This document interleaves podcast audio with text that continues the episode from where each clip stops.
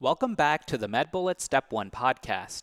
In this episode, we go over the topic of craniopharyngioma from the endocrine section on medbullets.com. Let's start this topic with a clinical snapshot. A six year old boy has had a daily dull headache for the past six months. He says that it is a continuous dull headache that increases a bit every day. He can't focus on playing with friends at school anymore due to the pain. On physical exam, his physician is concerned when the patient's visual field is notably decreased bitemporally. Additionally, physical exam reveals papilledema bilaterally. A STAT CT scan is done, revealing suprasellar calcifications. This is a case of craniopharyngioma. Let's now get into the topic. Let's start with an introduction about craniopharyngioma. Craniopharyngioma is a childhood tumor in the brain. In terms of the pathogenesis, it is derived from remnants of the Rathke pouch. Recall that the Rathke pouch forms the adenohypophysis in week 4 of gestation. Note that it arises from surface ectoderm. Note that it is benign on histology and slow growing. Malignant behavior with invasion in local structures may recur after resection. Metastases are rare. The blood supply to this tumor is typically from the anterior circulation of the brain. Tumor characteristics include dystrophic calcification, cyst formation, and hemorrhage. In terms of the epidemiology, craniopharyngioma is the most common childhood supratentorial tumor. It is the most common cause of pituitary hypofunction in children. Let's now discuss the clinical presentation, including symptoms and physical exam findings of craniopharyngioma. It most commonly presents with headaches. The headaches are progressive, dull, and continuous. It also presents with bitemporal hemianopia. Recall that pituitary adenomas present similarly. This is due to compression of the optic chiasm. The tumor can compress the pituitary gland and cause hypopituitarism. This would cause hypothyroidism, adrenal failure, and diabetes insipidus.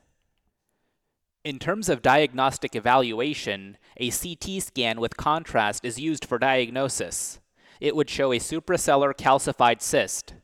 On histology, you would notice cholesterol crystals and calcifications. With respect to a differential diagnosis, the four main differentials to keep in mind are pituitary adenoma, glioma, medulloblastoma, and meningioma. In terms of the treatment of craniopharyngioma, surgical resection is the main treatment modality. If the tumor is not completely resectable, you would follow with radiotherapy. Let's now discuss the prognosis, prevention, and complications of craniopharyngioma. In terms of the prognosis, there is a better prognosis for patients that are less than 20 years of age, the five year survival rate in this age group is 99%. There is a poorer prognosis for patients that are older than 65 years of age. The five year survival rate in this age group is 38%.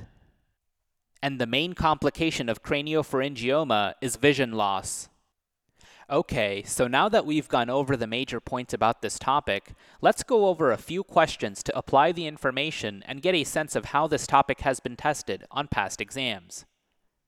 First question A 15 year old boy is brought to the pediatrician by his parents due to his complaints of a dull headache, fatigue, and cold intolerance for the past few months.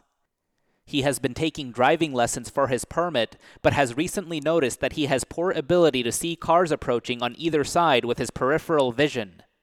Physical examination is notable for presence of bilateral papilledema the patient is referred to neurosurgery to discuss options for resection.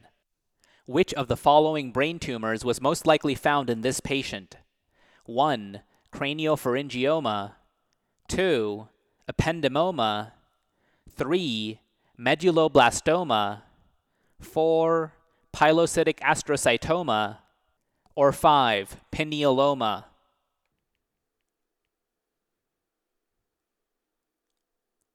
And the correct answer choice is answer choice 1, craniopharyngioma. This young patient with headache, bitemporal visual field defects, and papilledema most likely has a craniopharyngioma. Remember, craniopharyngioma is a childhood brain tumor that arises from surface ectoderm and is derived from remnants of Rathke pouch.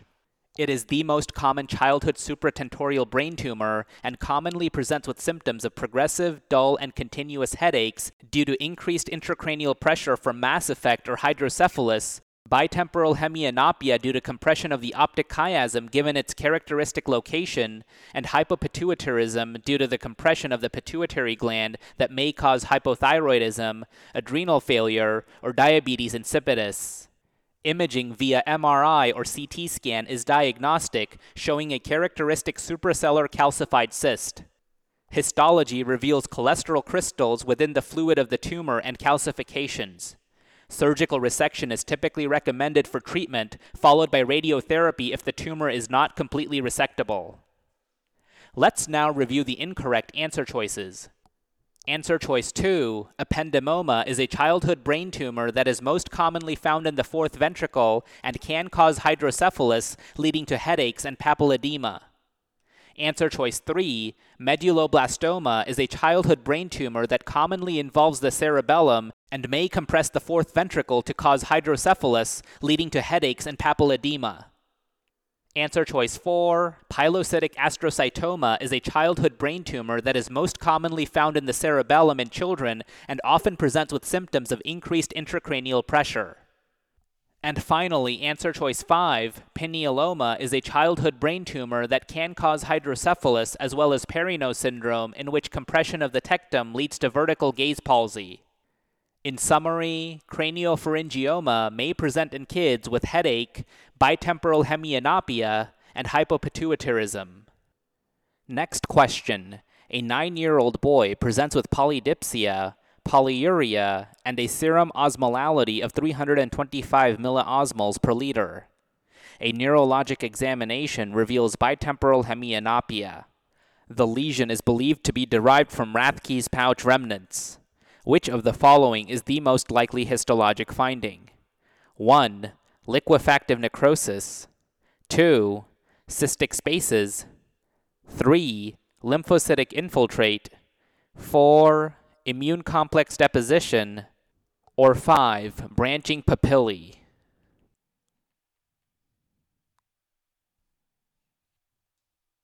And the correct answer choice is answer choice 2 cystic spaces. This patient has a craniopharyngioma. These tumors typically exhibit dystrophic calcification, cyst formation, and hemorrhage. Remember, craniopharyngioma is a benign pituitary tumor derived from the remnants of Rathke's pouch and is the most common cause of hypopituitarism in children. The tumor is typically suprasellar but can extend into the sella turcica and damage the pituitary gland. Craniopharyngioma causes bitemporal hemianopia and can cause central diabetes insipidus by preventing ADH release from the posterior pituitary. Let's now review the incorrect answer choices. Answer choice 1 Liquefactive necrosis is more commonly associated with focal bacterial or fungal infections. Answer choice 3 Lymphocytic infiltration is a characteristic finding in inflammatory conditions. Answer choice 4 Immune complex deposition is seen with a type 3 hypersensitivity reaction. And finally, answer choice 5 branching papillae are more consistent with papillary fibroelastoma or primary tumor of the heart. And that's all for this review about craniopharyngioma. Hopefully, that was helpful. This is the MedBullets Step 1 podcast, a daily audio review session by MedBullets, the free learning and collaboration community for medical student education. Keep in mind that these podcasts are designed to go along with the topics on medbullets.com, and in fact, you can listen to these episodes right on the MedBullets website or mobile app while going through the topic. If you've gotten any value from these MedBullets Step 1 podcasts so far, please consider leaving us a five star rating and writing us a review on Apple Podcasts. It will help us spread the word and increase our discoverability tremendously. Also, if you are not already, be sure to follow MedBullets on Facebook, Instagram, and Twitter for daily high yield content. Thanks for tuning in. We'll see you all tomorrow, right here on the MedBullets Step 1 podcast.